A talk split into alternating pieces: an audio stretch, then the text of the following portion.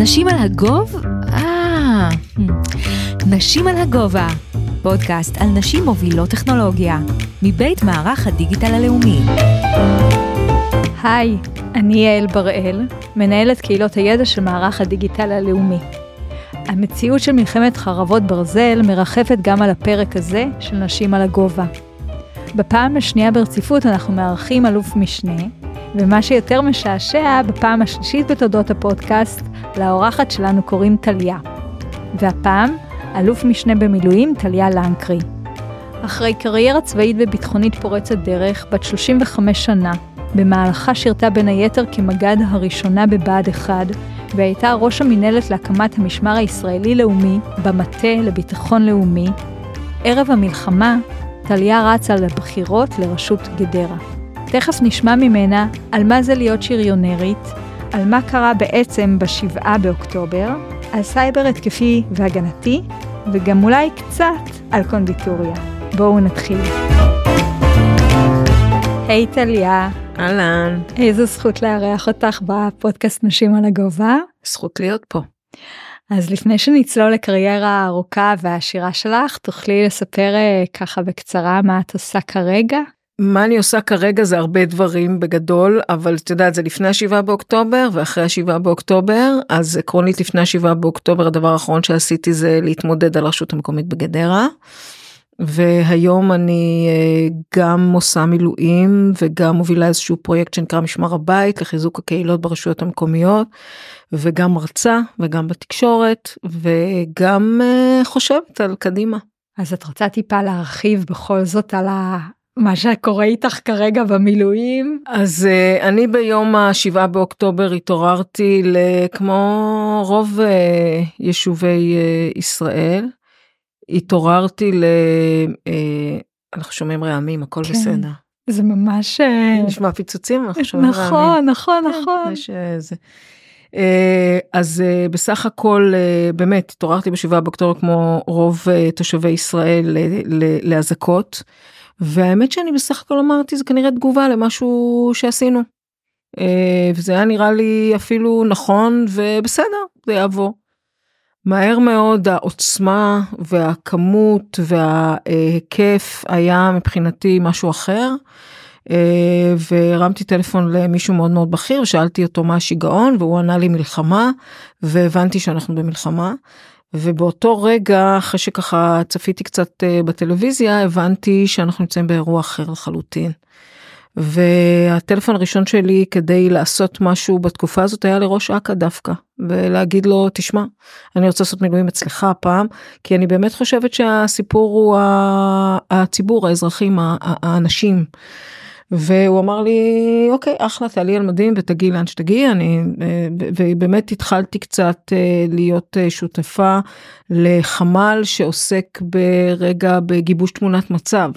מי חטוף מי נרצח מי בכלל האנשים שנמצאים שם קצת באמת להביא יותר יותר פרטים דרך המשפחות. זה חמ"ל שממש נבנה בתוך הצבא ואחר כך עם המשטרה וככה לאט לאט גיבשו תמונת מצב ועד היום החמ"לים האלה בעצם אומרים מי חטוף מי נרצח מי, מי חטוף ולא בחיים לצערנו או בחיים בעזה אז ככה זה מה שהתחלתי לעשות אחר כך קצת הייתי במטה לקשר עם משפחות החטופים. אה, ואז עזבתי את, ה, אה, את המילואים אה, וביקשו ממני שני ארגונים השומר החדש ולב אחד ותנועת אור בתוכם לבוא ולהוביל איזשהו פרויקט שנקרא משמר הבית. לכאורה זה נשמע עוד כיתת כוננות אבל לא אני לא עוסקת בשום דבר חמוש כלום. לא אה, נותנת נשקים, לא מאפשרת נשקים, שום דבר כזה, אלא ההבנה היא שככל שקהילה היא חזקה, ככה היא תעמוד מול כל משבר, נכון עכשיו לחזק את הקהילות. ראינו את זה בשבעה באוקטובר, שבאמת הקשר בין האנשים, גם עכשיו שהם נמצאים במלונות, נמצאים במקומות uh, אחרים, הם מחזקים אחד את השני, הם יודעים להעניק אחד לשני, הערבות ההדדית. ככל שאנחנו נצליח לעשות את זה בארץ ולאפשר התמודדות עם כל משבר, משבר, בין אם הוא מלחמתי, בין אם הוא פגעי טבע, בין אם הוא פנדמיה, כל קהילה תדע לפחות בשלבים הראשונים להחזיק את עצמה אה, הכי טוב שהיא יכולה ואז אנחנו בעצם עובדים על ארבעה תחומים. אחד זה נוכחות קצת יותר רלוונטית בשטח עם, אה, אה, עם יכולת גם אה, להבחין מי האנשים. אני אני מה שנקרא אני אה, אה, טוב שכן קרוב מאח רחוק אז בהקשר הזה אני יודע שאם השכן שלי הוא יוצא יחידה כזו או אחרת ואני סומך עליו הוא נמצא בשטח עכשיו כדי לאתר כל מיני אירועים חריגים אז הוא יהיה שם. אנחנו באמת נותנים וסט לכל אחד בצבע שהוא אה, מזוהה צבע תכלת עם משמר הבית אה, עליו הוא לא חייב להיות חמוש. אה, אז זה דבר אחד נמצא בגני ילדים נמצא במרכזי אה, במרכזי במרכזי קניות וכולי היכן שנמצא איך שאנחנו נמצאים ביום יום. אה, אז זאת רגל אחת של הפרויקט. רגל שנייה של הפרויקט עוסקת בעזרה ראשונה באמת ביכולת לתת מענה ראשוני רפואי אה, בין אם זה אה, חוסם עורקים, בין אם זה פסיכולוגי, לשים לי יד רגע להגיד הכל בסדר, אנחנו כאן, אם יש אנשים שהם לבד, קשישים, משפחות עם צרכים מיוחדים, אני יודע שיש מישהו שיודע שאני נמצא כאן. חילוץ והצלה במצבים של רעידת אדמה, במצבים של חלילה איזשהו משהו חריג שקורה וצריך לחלץ אנשים מהמקום. והרגל הרביעית היא באמת להסביר ולפחות להדריך מה זה אומר קהילה שהיא קהילה חזקה. פה אנחנו מתבססים על ארגונים שממילא קיימים, או על התארגנויות שממילא קיימות. סיירת הורים, נשים שמתארגנות להכנת אוכל אחרי לידה, אה, גמחים למיניהם, ובאמת מייצרים את הדבק הזה ככל שניתן. ואני שמחה שיש ראשי רשויות שלקחו, והכל דרך הרשויות, אנחנו לא עושים שום דבר שהוא לא אה, מתוך הרשות המקומית, ובאמת מאפשרים אה, את העניין הזה, והעמותות האלה גם מאפשרות לא לבוא רק עם הבעיה, אלא לבוא גם עם הפתרונות, בין אם הם אה, פתרונות אה, כלכליים, בין אם הם פתרונות של ידע שאנחנו מביאים איתנו, ואני מקווה שנצליח להכניס את זה למדינת ישראל חזק וחזק. אני לוקחת אותך אחורה, טיפה, לא הרבה, לתוך ה... הקריירה הצבאית שלך, אז uh, הקורות חיים שלך מאוד מאוד מרשימים. תוכלי לתת לנו איזושהי סקירה? וואו, כל, כל זמן שעובר זה כאילו אני יותר מזדקנת, אז זה יותר אחורה. את יותר מזדקנת, אז זה יותר אחורה, אבל אני רוצה לחדד. דגש גם לאנשים כמוני שלא חיים את עולם הצבא שאני אבין. כן, כן, אני לא אדבר בקיצורים. בדיוק. אה, אוקיי. אז טוב, אז אני התגייסתי אה, ב-1989, זה היה ממש מזמן. אה, אז את יודעת, ככה, אז הדברים היו אחרים לגמרי, לא ידענו לאן אנחנו מתגייסים, לא אפשרו לנו לבקש, לא הייתה נגישות של מידע, לא, כלום, ידעת שאת מתגייסת בתאריך מסוים וזהו. אה, כן עושים מבחנים לפני כן, אף אחד לא אומר לך את הנתונים שלך, קב"א, לא קב"א, את פשוט מגיעה וזהו. אה, ובאמת התגייסתי אחרי תקופה לא קלה שהייתה לי בבית, הוריי התגרשו, המבחנים לא ממש השקעתי בהם, זה היה פחות uh, מבחינתי uh, השקעה והבנה של הדברים, ואז התגייסתי והמנילה שקיבלתי היא מנילה שלא הייתה uh, לרוחי, לטעמי uh, או כל דבר, אמרתי מה, אני לא אהיה רק... אז פקידה הייתה נחשב בעיניי כל כך uh, משהו לא רלוונטי היום אגב אני יודעת קצינה בכירה בצבא שזה אחד התפקידים היותר חשובים. Uh, הן מנהלות אותנו בסופו של דבר ובאמת לומד למדתי מהן לא מעט uh, מהן מהם היו לי גם פקידים. Uh, אבל לא חשבתי שאני יכולה לעשות הרבה יותר. והנתונים שלי לא אפשרו את זה. אה, ואז אמרה לי המפקדת שלי אה, בטירונות, תקשיבי, אם תהיי מצטיינת, אז ניתן לך אה, ללכת להיבחן למדריכות יחידות שדה. ואני זוכרת ששנה לפני כן הייתי בטיפול שיניים ופתחתי את, את לאישה, את העיתון, וראיתי מדריכות שריון. ואמרתי וואו, אבל כשקראתי זה היה חמש יחידות פיזיקה, חמש יחידות מתמטיקה, אני הייתי חמש יחידות גיאוגרפיה. אה, בגדול קצת למדתי אדריכלות אבל זה לא היה שם להכיר להבין עכשיו טנקים וכולי אבל בא לי. ואז אמרתי אוקיי זה מה שאני רוצה. אה, באמת הייתי מצטיינת בטירונות ונתנו לי מבחן מאוד קשה. המבחן היה לעמוד מול שלושה אנשים ולהסביר איך מכינים חביתה. אה, וזה אני כן, יכולה להגיד לך תשמעי. שגם בהרווארד היום, לא, לא, הם, הם מלמדים איך מכינים את הסנדוויץ' עם ב- אה, נו איך זה נקרא? פינאט באטר והג'ם, אוקיי. אז, אחד המבחנים, כן. חמת בוטנים ו- וג'לי וריבה, אה, ואחד ההנחיות זה, תספר לי איך אתה מסביר את זה להדיוט שלא מכיר מה זה פינאט באטר, מה זה מכיר, איך לוקחים שתי פרוסות, מחברים נכון. נכון. אז זה זה. זה בדיוק זה, כי, כי בסוף אתה בודק טכניקות מסירה, איך אתה יכול להעביר את הידע שלך ב, ואיך אתה מתבטא, ואיך, אה, באמת, זה זמן, נותנים לך זמן, וזהו. אז אה, הצלחתי לעשות חביתה, ושובצתי להיות אה, מדריכת שריון, ונשארתי בבית ספר לשריון, והתחום שהתמחיתי בו כמדריכה היה אה, מנוע של טנק. מנוע של טנק זה באמת אירוע מורכב. אה, כולל כל הבדיקות שצריך לעשות וכולל נהיגה בטנק כולל הכל. אה, תקופה משגעת אה, אז שוב נשים וזה אז היה לנו צוות שנקרא צוות תצוגות תכלית. אה, היום לא הייתי עושה את זה בחיים. זה צוות שכל פעם שהיו מגיעים מבקרים מחוץ לארץ וזה היו עושים איזשהו מסלול של טנק. ובמסלול של הטנק בסוף כשאתה כשיורדים מהטנק אה, לא יודעים שזה נשים עם קסדה וכשהקסדה אה, זה אתה מנפנפת בשיער ורואים נשים אוי זה נורא נורא נורא אבל מה נהניתי מצטלם טוב. מצטלם מעולה שיער ארוך נשים וככה קיבלו כסף וכולי. וזה.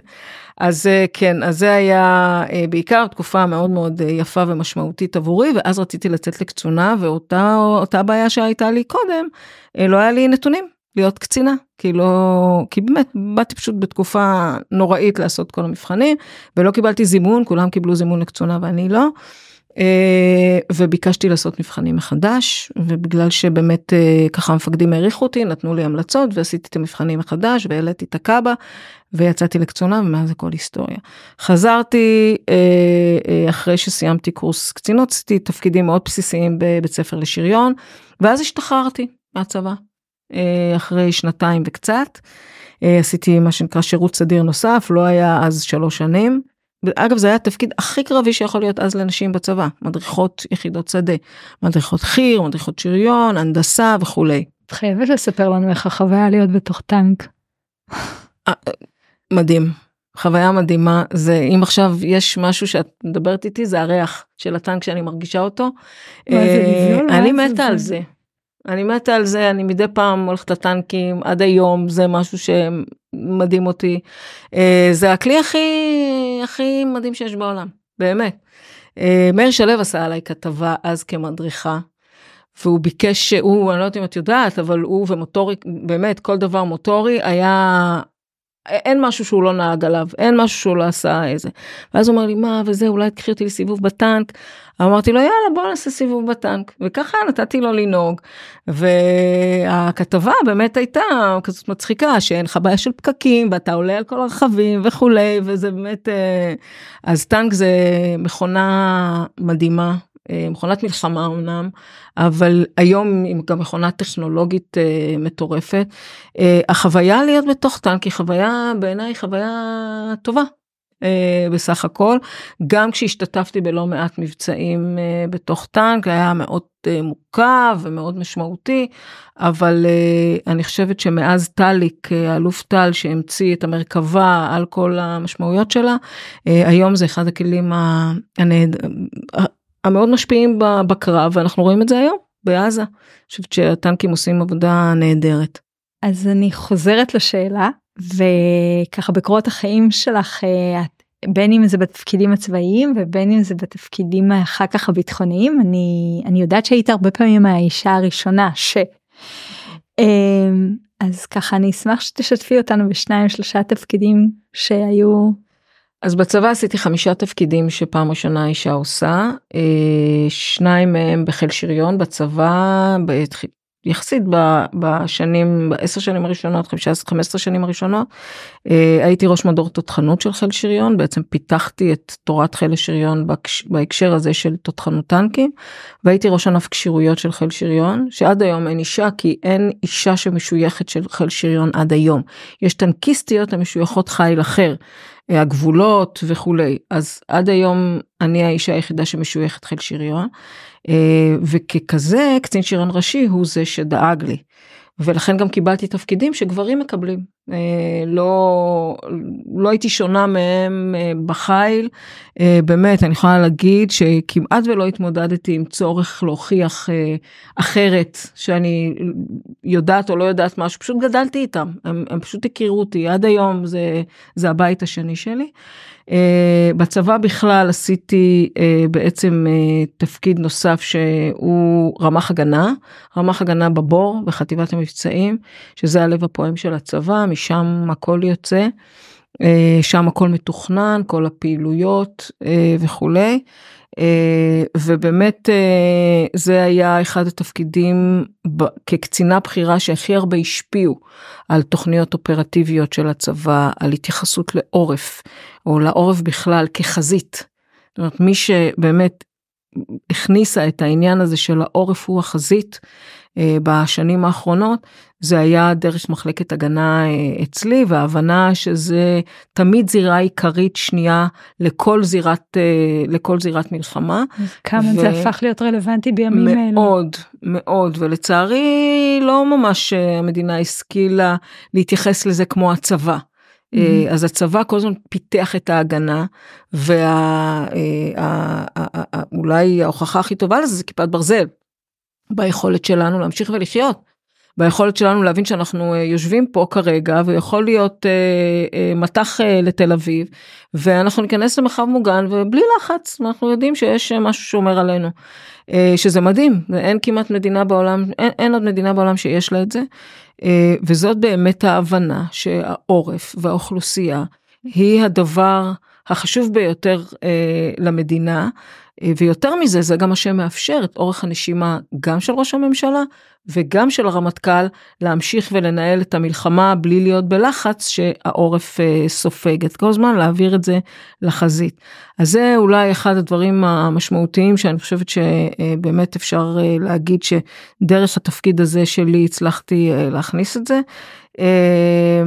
ואז זה באמת תפקיד נוסף ואני הייתי המג"ד הראשונה בבה"ד 1 עד, עד, עד שאני העברתי בעצם הכשרה של קצונה מבה"ד 12 שהיה קודם בבה"ד 12 העברתי אותו לבה"ד 1 ואז היה שילוב של נשים וגברים ביחד שזה גם היה מאוד מאוד מאתגר להיות בבה"ד 1 שהרוב זה גברים או כל השנים זה היה גברים עד 2003 אם אני זוכרת נכון רק גברים בילו בבה"ד 1 וזה היה באמת מאתגר להכניס משהו חדש כזה אבל גם מאוד טבעי מבחינתי.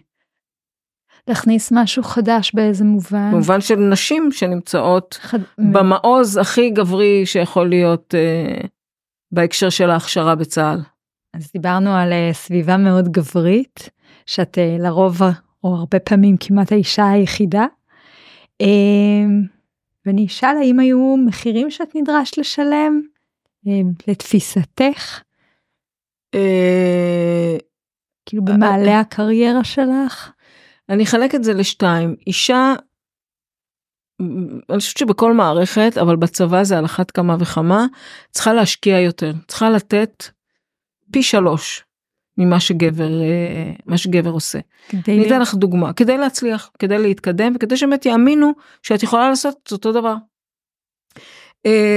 דוגמאות קטנות אני יודעת מה כי כשגבר אומר אני בשעה שבע יוצא כדי להיות בבית עם אשתי ולחוות את המקלחות ואת הארוחות ערב ומסתכלים עליו סבבה לגמרי. וכשאישה באה לבקש את זה או להגיד אוקיי לא כל יום פעם בשבוע אז אה בטח את האישה את צריכה לעשות וכולי וכולי. זה חוויות שחוויתי אותן אה, ביום יום המחיר בלשרת בצבא בציר המבצעי הוא מחיר שצריך אה, לרצות לשלם אותו. אה, לא השלמתי חופשת לידה. אני אחרי חודש שילדתי כבר קיבלתי התאגדות בבה"ד 1 ומיד מהר מאוד התחילה ההתנתקות זה פחות או יותר היה עם באמת עם הילד הראשון שלי ולא הייתי בבית. שבועיים לא הייתי בבית אחר כך כבר לא הייתי בבית גם בצוק איתן 53 53 ימים אבל גם אז וזה מחיר שאת מגיעה הביתה והילד שלך לא מזהה אותך ואת חובה לא מעט בדרך שהבעל צריך כמובן להיות זה שעושה את הכל. כן את לא נמצאת את עושה משהו אחד הבית הופך להיות לצערי מקום שני כי זוכרת שבעלי פעם אמר לי תאהבי אותי 10% מה שאת אוהבת את הגדוד שלך ואז אני אהיה סבבה. אז כן יש גם אמירות כאלה ואתם עדיין ביחד. מה? ואתם עדיין ביחד. אנחנו עדיין ביחד ואני אוהבת אותו יותר ממה שאני אוהבת את הגדוד שלי והכל בסדר. אבל זה תקופות כאלה בחיים. ובצוק איתן ש53 ימים לא הייתי בבית הייתי בבור משפחה בבית ואת יודעת את דואגת וכן אזעקות וטילים וכולי. אז יש לזה מחירים בעיקר עם הילדים בעיקר המשפחה ברמה האישית יש מחירים של גם בהיבטים הפיזיים בסוף כשאת עושה תפקידים של גברים ואת נמצאת בשטח כל הזמן ואת אז, אז, אז כן אז הגוף של האישה הוא אחר. ואין ספק שמי לא יודעת מה שברי הליכה מאוד מאוד משמעותיים דרך דברים אחרים שאין צורך יותר מדי וכן זה בהחלט יש לזה מחירים אבל וואלה לא הייתי לא הייתי מוותרת אפילו על דקה. אני יודעת שאחד הדברים שהיית שותפה להם זה פיתוח אמצעי לחימה ובין היתר אנחנו שומעים על זה הרבה בחדשות מעיל הרוח. נכון. אז אני רגע אדייק את השותפה בסדר בסוף אני לא מהנדסת ואני לא הייתי באלביט ולא אבל אני הכרתי ומכירה את הטנקים מאוד מאוד טוב ובעיקר את הצורך שלהם ואת האופן שבו הם משתלבים בשדה הקרב והאיום על הטנקים. וכשב-2006 הייתי ראש ענף כשירויות של חיל שריון ובעיקר שם הסיפור הנ"ט עוד היה אה, במלחמת יום כיפור והיה שיפור של הטנקים אה, במעלה הדרך אבל באמת 2006 אני ראיתי את זה אה, מאוד מאוד והיו דברים שהבנו שאנחנו צריכים אה, לשפר ולשים ולשים על השולחן. אחד מהם היה הייתה מערכת שתאפשר הגנה על הטנקים ככל הניתן כזאת של מה שנקרא הגנה אקטיבית לא רק הגנה פסיבית. הגנה פסיבית הייתה בעבר שהיא בעיקר מול אה, פגזי טנקים זה נקרא שין בשין לחימה של שריון בשריון ואז הם מזה התמודדנו כל הזמן. וברגע שיש באמת נ"ט ויש אמצעים שאפילו מלמעלה אז צריך להיערך ולמגן את הטנק לא פסיב לא רק פסיבית גם אקטיבית ואז התחלנו לאפיין מה, מה הטנק נדרש, איפה זה יהיה, עד כמה זה יגן על הלוחמים, מאיזה טווחים. אז השותפות שלי הייתה גם בזה, במעיל רוח וגם בפיתוח פגזים חדשים לטנקים, היא לאפיין מה הטנק צריך, איך מגינים על הלוחמים שלנו, וזאת הייתה מבחינתי גם הזדמנות אדירה ב... בתחילת דרכי, זה היה לפני המעיל רוח, גם לעבוד עם uh, טליק, עם האלוף טל כבאמת אבי המרכבה, uh, וגם עם מנת"ק בכלל, שזה מנהלת לפיתוח הטנק. אז כן, זה היה בהחלט, גם זה תגובה מאתגרת בכל תקופה, אני מניחה שגם אחרי המלחמה הזאתי יצטרכו דברים חדשים, להבין איך, זאת אמנות המלחמה בסופו של דבר. כן, אז את לובשת בעצם את הכובע המבצעי או מה שאנחנו קוראים לזה בהגה המשרדית עסקית הכובע העסקי שבעצם מגדיר את הצרכים מאפיין אותם כן. כדי לפתח את אותם אמצעי נכון. לחימה שעבורנו ככה בסביבה של הפודקאסט הזה זה זה לא הטכנולוגיות ה obvious הברורות מעליהן נופח מעניין. אחד המקומות שבהם הקריירה הביטחונית שלך פוגשת עולם הטכנולוגיה שמעסיק אותנו כאן בפודקאסט היא אה, לוחמת סייבר והסביבה הרשתית. סב"ר אנחנו קוראים לזה. סב"ר. סביבה רשתית סב"ר בעברית כן סייבר. ראשי תיבות סבבה למדתי. אה, מה אה, העסיק אותך במיוחד בתחום הזה ובעצם מה זה סייבר התקפי? וואו, זה, זאת שאלה שבאמת אה, העסיקה אותנו, לדעתי עד היום היא מעסיקה אה, לא מעט גם את המערכת, את המערכת הביטחונית. אה, אז באמת הסייבר הוא, הוא מתחלק להגנה של באמת הגנה על המערכות שלא יתקפו אותן. אנחנו החלטנו לדבר ממש באותה שפה שאנחנו מדברים בשדה הקרב, הגנה והתקפה, אמ, אני יודעת מה, אפילו אה, ברמה של אה, אה, מודיעין ואיסוף מודיעין מקדים וכולי, זאת אומרת באמת ככה מדברים בשפה הזאת. אז כל הסיפור של ההגנה בסייבר זה בעיקר מערכות התקשוב שאמונות על העניין הזה. כל מה שקשור להתקפה בסייבר זה אמ"ן אחראי על זה ממש המודיעין בין היתר כמו שאנחנו יודעים 8200 וכולי. והייעוד של ההתקפה זה באמת להגיע למצב שאת שוללת מהאויב את היכולות שלו לאו דווקא קינטית זאת אומרת את יכולה אה, אה, לא יודעת מה להשפיע על מערכת רמזורים של מדינה. אה, וזה עושה לך בלאגן גדול שיש לך דבר כזה או מה שאנחנו שומעים להשפיע על יכולת של אה, בית חולים אה, באמת לעקוב אחרי החולים שלו שמענו על זה לפני לדעתי משהו כמו אולי שנה בבית חולים בחדרה ביפה כך שזה דברים שקורים אנחנו גם שמענו על זה לאחרונה. אה, ואז בלי כמובן לפרט את היכולות שלנו כמדינה, אני גם לא יודעת את הכל, אבל ברור שמעצמה או מדינה באמת עם יכולות, יכולה לנהל בסביבה, אה, אה, בסביבה הרשתית מלחמה לכל, לכל עניין ודבר, ולשלול יכולות של מדינה ושל אויב אך ורק דרך המערכת הרשתית, כי הכל מנוהל דרך זה. ולכן הספקטרום הזה הוא, הוא מאוד משמעותי וזה עוד מימד.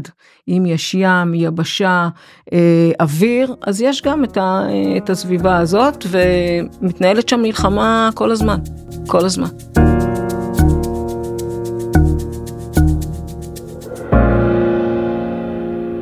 בתור מי שמילאה בשלב מסוים את תפקיד ראש אגף לוחמה בטרור והמרחב האזרחי במל"ל, אני רוצה לנצל את ההזדמנות ולשאול אותך מה בעצם קרה לנו כאן בשביעי לאוקטובר אנחנו חודשיים פלוס אחרי איך את רואה את זה? אה, זה מאוד מטריד אותי. אה, עד כדי זה שאני שאלתי את עצמי מה עשית 30 שנה בצבא. אה, כי כי לזה אנחנו נערכים. יום יום שעה שעה. שאלת אותי האם היא צריכה לוותר וויתורים וכולי ואת נמצאת לילות לילות לילות בלתכנן את הכוח שנמצא על הגבולות בלתכנן את ההגנה על הגבולות בלתכנן תוכניות אופרטיביות בלהיות שותפה אה, בלמיית תרחישים בתרחיש ייחוס מה אנחנו נערכים איום ייחוס וכולי. זה מה, זה מה שעושים בצבא בציר המבצעי זה מה שעושים אתה מכין את עצמך למלחמה לכל עניין ודבר. אה, וכשקורה אירוע כזה אתה משתגע מההתחלה ועד הסוף מהסיפור של הקונספציה ועד הסיפור של למה לקח כל כך הרבה זמן להגיע כי את יודעת מה הכוננות של הצבא אני יודעת מה הכוננויות של הצבא אני כתבתי את פקודת הכוננות של הצבא. ואני יודעת מאיפה צריכים להגיע המסוקים ומאיפה צריך להגיע הכוחות ו... אף פעם זה לא היה כך הרבה זמן. עשינו את זה וגם תרגלנו את זה וכבר עמדנו בזה בהרבה מאוד מה, מהפעמים. תראו, יש הרבה דברים שהאזרחים לא מכירים, שיש התראות, ואתה נערך, ואתה מונע. אז אף אחד לא יודע כלום. אז הצבא נמצא שם ויש שקט גדול, ואתה יודע שהיה יכול להיות אירוע מאוד מאוד גדול. ו... ואתה אומר, יופי, כל מה שתכננת וכל מה שעשית וכל המערכת עובדת. ופה, כלום לא עבד. כלום לא עבד, כל המעטפת, מהסיפור של אם מסתכלת רגע על ההיבט הצבאי ולא על ההיבט האסטרטגי, כלומר זה מחולק אצלי לשניים, ההיבטים האסטרטגיים וההיבטים האופרטיביים יותר. אז בהיבט האופרטיבי המעטפת הגנה מתחילה מהמודיעין ומהיכולת לתת לקוחות התראה. תקשיבו, יש התראה בשעה כזאת וכזאת, או במהלך הימים הקרובים זאת ההתראה, תעלו כוננות. תשימו יותר כוח, אה, תכינו את עצמכם, תבינו, הרבה פעמים האויב רואה מה שאתה עושה ולא יוצא למשימה שלו. אה, ואז זה דבר אחד, לא הייתה התראה, בכלל, בכלל לא הייתה התראה. עכשיו אני מזכירה לעצמנו מה קרה לפני 7 באוקטובר, תשעה חודשים המדינה הייתה בטרללת. בהקשרים החברתיים, פנימיים, המערכת הצבאית עצמה, כן יבואו המילואים, לא יבואו המילואים, המערכת הצבאית התמודדה עם היבטים שהיא בחיים לא התמודדה איתה. אה, וגם זה כשלעצמו כל הזמן אמרנו שזה מוריד מההרתעה של מדינת ישראל את האויב, את נסראללה, את חמאס, את יהודה ושומרון, ראינו, לא, לא נכנסנו לשבעה באוקטובר באיזה שלום גדול, נכנסנו לשבעה באוקטובר גם, ואז האזרח אומר לעצמו, שנייה רגע, מראש היינו במקום בעייתי, אז גם אם לא הייתה התראה ספציפית, משהו צריך להיות קצת יותר משמעותי, כי אנחנו ממילא נמצאים בתקופה בעייתית. אז לא, אז היו שם מינימום של מה שנדרש שיהיה, ואחרי שהיה המינימום, כולם נכנסו לכזאת הפתעה ולכזה שוק, שזה כנראה מה שלקח זמן עד שהפעילו את הכוחות, עד שהגיעו לכוחות, עד שהבינו איפה כולם נמצאים, כי הייתה אנדרלמוסיה שלמה כטבעה של הפתעה לצערי. אז כל הדבר הזה לקח הרבה מאוד uh, זמן. Uh, אז זה בהיבט היותר אופרטיבי טקטי ובהיבטים האסטרטגיים אנחנו מדברים באמת על הקונספציה שאומרת שחמאס מורתע. שחמאס לא יעשה את זה כי הוא רוצה כסף, כי הוא רוצה לבנות את אה, עזה כ, אה, כגורם מדינתי לצורך העניין, אפשרנו יותר כניסה של פועלים אה, למדינת ישראל, אפשרנו יותר כניסה של כסף, אמרנו שהוא לא מתערב כשיש לנו איזושהי, איזשהו חיכוך צבאי, מג"פ עם הג'יהאד האיסלאמי הפלסטיני, אמרנו שהוא לא מתערב כי הוא מורתע ויש לו מה להפסיד, ואני הייתי שותפה לזה אגב, כי זה מה ששמעתי לאורך כל, כל הדרך, זה היה נשמע לי סופר הגיוני, חייבת להגיד. אה, אז זה בהיבט האסטרטגי, אז גם הקונספציה הייתה מוטעית, ותוסיפי על זה לדעתי את חטא היוהרה, שאנחנו מוסיפים, שאנחנו יודעים הכל, תמיד, יכולים להכל, תמיד, מי מסוגל עלינו וכולי וכולי. אז כל ההיבטים האלה יש להם אה, משמעות אה, מאוד גדולה לכן אני חושבת שכל דבר בין אם זה התקופה שלפני בין אם זה העניין של המודיעין שלא העריך נכון, בין אם זה עניין הכוחות, כל אחד מהדברים האלה תרם את חלקו לכך שהמחדל הזה יהיה מחדל מסדר גודל ולא היה כלום שיעצור את העניין הזה. אבל באותה נשימה בעיניי חשוב להגיד שברגע שהתייצבו הכוחות, תוך 12 שעות, 24 שעות, אנחנו נמצאים במקום אחר. אך גם עכשיו במלחמה. אה, אני לא רואה תמונת ניצחון, בסדר? אני, הניצחון לפחות כמו שאת שואלת אותי זה זה שהחטופים יחזרו הביתה. אה, אבל אין ספק שהצבא עושה עכשיו עבודה מדהימה ולא נערכים לזה בשלושה שבועות. כלומר הצבא נערך לזה לפני כן. יש עבודה מאוד משמעותית שנעשתה לפני כן שאפשרה את, הצ, את, ה, את הצבא עכשיו, שאפשרה את המלחמה להתנהל כמו שהיא מתנהלת עכשיו, עם החלטות מאוד טובות בעיניי ועם פעילות אה, מבצעית מאוד טובה ועם אה, אנשי מילואים מדהימים שהתייצבו אה, בהמוניהם איך שקראו להם.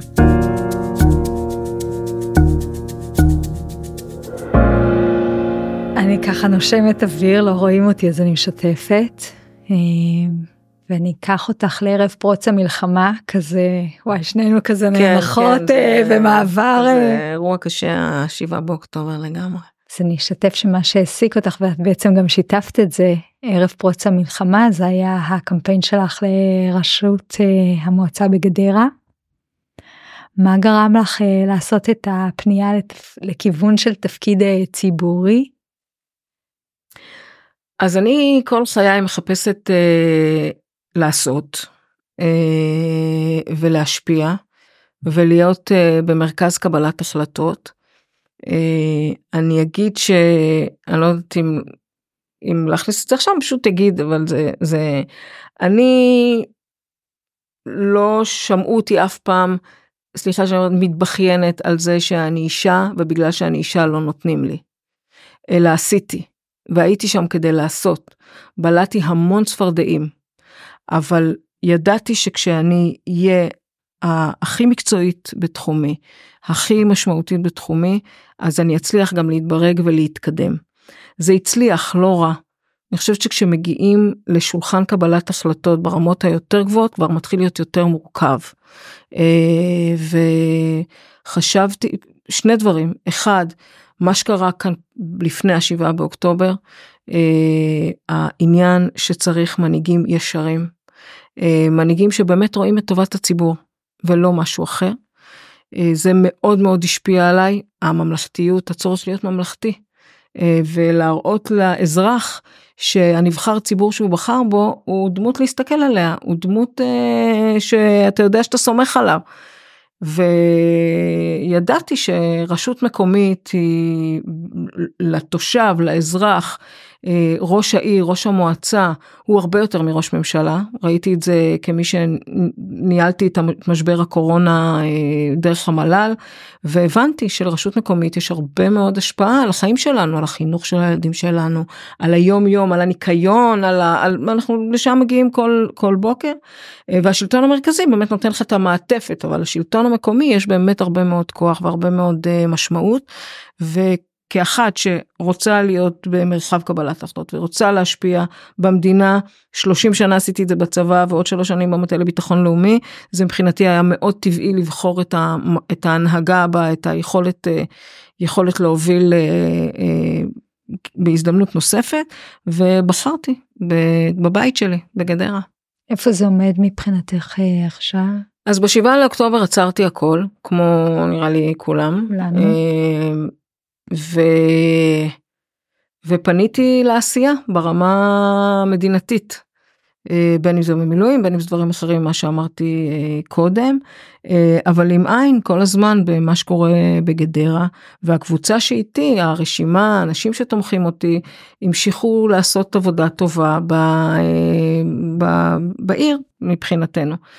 זה לעזור זה לתרום לחיילים זה להיות גורם שיודע לסייע היכן שנדרש. אה, ואני פניתי באמת אה, למקומות אה, למקומות אחרים. עכשיו כשהוחלט שהבחירות יחזרו ב-30 לינואר, אני לא רואה איך אפשר לעשות קמפיין. זה נראה לי מנותק מהמציאות, חייבת להגיד. ולכן צריך למצוא את הדרך הנכונה ביותר לעשות את זה. ובכל זאת לגרום לתושב להבין שאני הכי טובה למה שהוא צריך. נמצא את הדרך בלי לעשות את זה רועש בלי לשים תמונות בלי uh, לצהול נמצא את הדרך. שיהיה בהצלחה. תודה. Um, אני גם יודעת שאת ככה קונדיטורית. כן. לעת מצוא. לעת מצוא או לעת פנאי? לעת פנאי, לעת אה, שחרור אה, הראש. גם אם אין לי פנאי, ב-12 בלילה אני אעשה משהו, ב-1 בלילה אני אעשה משהו. אז אם אני קופצת לביקור, מה את מופה לי? מה שבא לך. יאני, מה את אוהבת, אני לא אוכלת גלוטן, אני מורכבת. אה, זה גם בעלי, ווואלה, השתדרגתי קצת בעניין הזה. לא אגיד שאפשר לעשות מילפי. אפשר אבל אני לא, לא אה, עד כדי כך זה אבל ללא גלוטן אבל אפשר. יא, עכשיו אני מאתגרת אותך עם המילפי. יאללה. אתה יודע, אנחנו ממש לקראת סיום, וכמו תמיד גם ממך ביקשתי להביא תמונה אישית uh, שלוכדת רגע בזמן שהשפיעה עלייך. את רוצה לתאר uh, למאזינות ולמאזינים? את התמונה? כן, אז כן. אני גם uh, אראה לך, כדי ש... אז זאת התמונה. אז את מי אנחנו רואים כאן? אה, רגע, את הבן שלי. שהוא לוחם. עכשיו מסייע לכוחות uh, שנמצאים בתוך uh, רצועת עזה ביחידת uh, רוכב שמיים. uh, וזה היה מסע סיום מסלול שלו שאני איתו uh, עליתי על מדים ליום הזה. כן זאת זו אני. אני על מדים. זה היה לפני חצי שנה. uh, כן. אז uh, היה לו מסע לסיום והצטרפתי אליהם אה, לחלק מהמסע. אה, וזה היה אירוע מהמם ומרגש בצורה בלתי רגילה. אתה אף פעם לא יודע להגיד מה, איזה ערכים אתה נותן לילדים שלך. אתה לא יודע, אתה פשוט חווה איתם את הדברים ואתה אומר וואלה, קיבל איזה משהו, לא הייתי בבית. הוא לא הכיר אותי כשהייתי ב, ב, כשהיינו ב, אה, בהתנתקות, הוא היה בן פחות משנה. ובאתי הביתה והוא לא הסכים אה, שאני לגשת אליי בכלל. זה קריאה של אימא כאילו זה לא משהו ש... ולא הייתי איתם. באמת זה ילדים אצלי זה ילדים עצמאיים ולא הייתי שם בשביל כל דבר לתת וכל דבר אה, אה, אז אתה אף פעם לא יודע מה אתה מצליח לתת להם וזה היה מבחינתי כל כך גאה בו על מה שהוא ומה שהוא הצליח לעשות וכמה שהוא תורם והעוצמות שיש בו. אה, שגם את אומרת הרבה פעמים שומעת הורים לילדים שמתגייסים אין סיכוי הבן שלי לא יכול לישון בשטח אין סיכוי הוא מפונק הוא זה. תנו להם אתם אף פעם לא יודעים מה הצלחנו לתת להם כדי שהם יוכלו להתמודד פעם ראשונה עם מה, ש, אה, מה שהם צריכים ו, וכן והוא עושה את זה והוא מתמודד ואם הוא היה מתקשר אליי כל יום בשעה 12 משאיר לי הודעת ביפר מה יש לאכול אמא מה יש לאכול אה, ואין לי להגיד לו מה איזה ומצליחים להתמודד והנה הוא עושה את זה וזה חלק ממה, ש, ממה שמאוד אה, גם מרגש וגם מספק וגם אה, מעורר גאווה בעיקר. ממש. אני מקווה שגם אני ככה כמו שלוקחת את מה שאת אומרת, אתה אף פעם לא יודע מה לא אתה נותן. ואני רואה את ההתרגשות אצלך, כן, לא אני יכולה... לילדים שלי וזה, זה, זה יכולה לקום חיבוק. ריגשת, ותודה שבאת, כי... תודה, וואי, היה...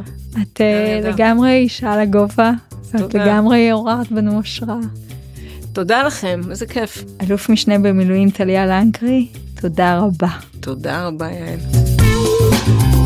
תודה רבה שהאזנתן והאזנתם לנשים על הגובה. מקווה שקיבלתן ערך, למדתן וגם נהנתן. תמשיכו לעקוב אחרינו בכל מקום שיש בו פודקאסטים ולשתף עם חברות ועמיתים. אני יעל בראל, מנהלת קהילות מערך הדיגיטל הלאומי. נשתמע בפרק הבא. נשים על הגובה, פודקאסט על נשים מובילות טכנולוגיה, מבית מערך הדיגיטל הלאומי.